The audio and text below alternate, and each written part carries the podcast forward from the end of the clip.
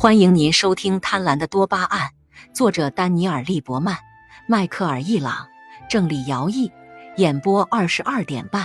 欢迎订阅《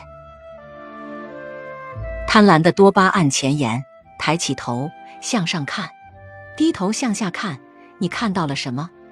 你的手、桌子、地板，也许还有一杯咖啡、一台笔记本电脑，或者一张报纸。它们有什么共同点？这些东西你都可以触碰到。当你向下看的时候，你看到的东西都是你够得着、可以控制的东西。你用不着计划、努力或思考，也可以移动和操控它们。无论它是你工作挣来的、他人赠予的，还是因为运气好得到的，你低头时看到的大部分东西都是你的，是你拥有的。现在抬头向上看。你看到了什么？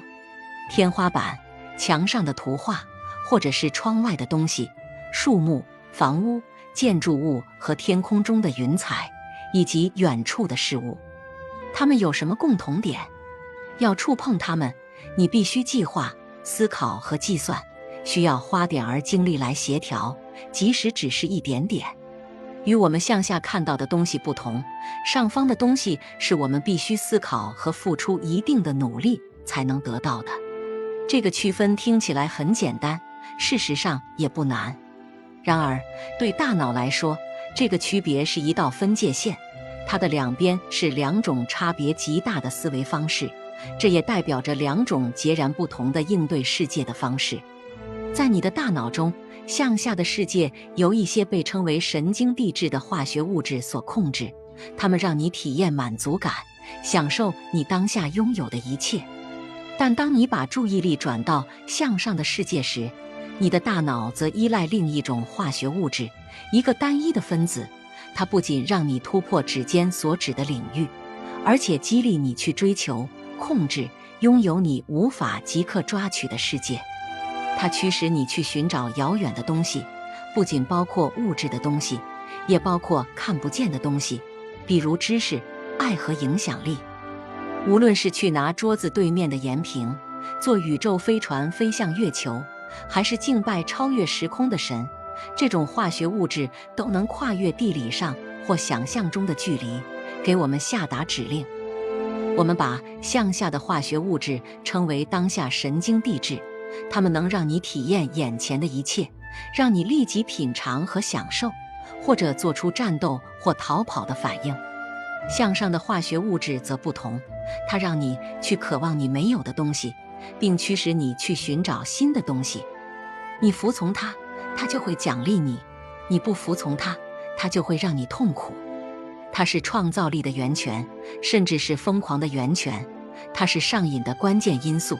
也是康复的途径，它让雄心勃勃的管理者不惜一切代价去追求成功，让成功的演员、企业家和艺术家在拥有了梦想中的金钱和名望之后，还会继续工作很长一段时间。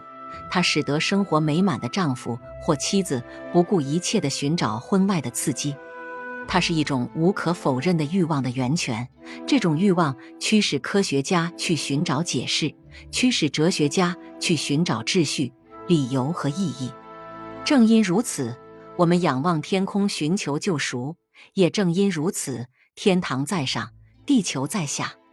它是我们梦想发动机的燃料，也是我们失败后会绝望的原因。它是我们不停探索和成功的原因，也是我们有所发现和生活富足的原因。它也是我们不会一直很快乐的原因。对你的大脑来说，这种单一的分子是一种超级多用途设备，通过成千上万个神经化学过程，促使我们获得超脱的愉悦，去探索我们想象中各种各样可能出现的宇宙。哺乳动物、爬行动物。鸟类和鱼类的大脑中都含有这种化学物质，但没有一种生物拥有的数量有人类这么多。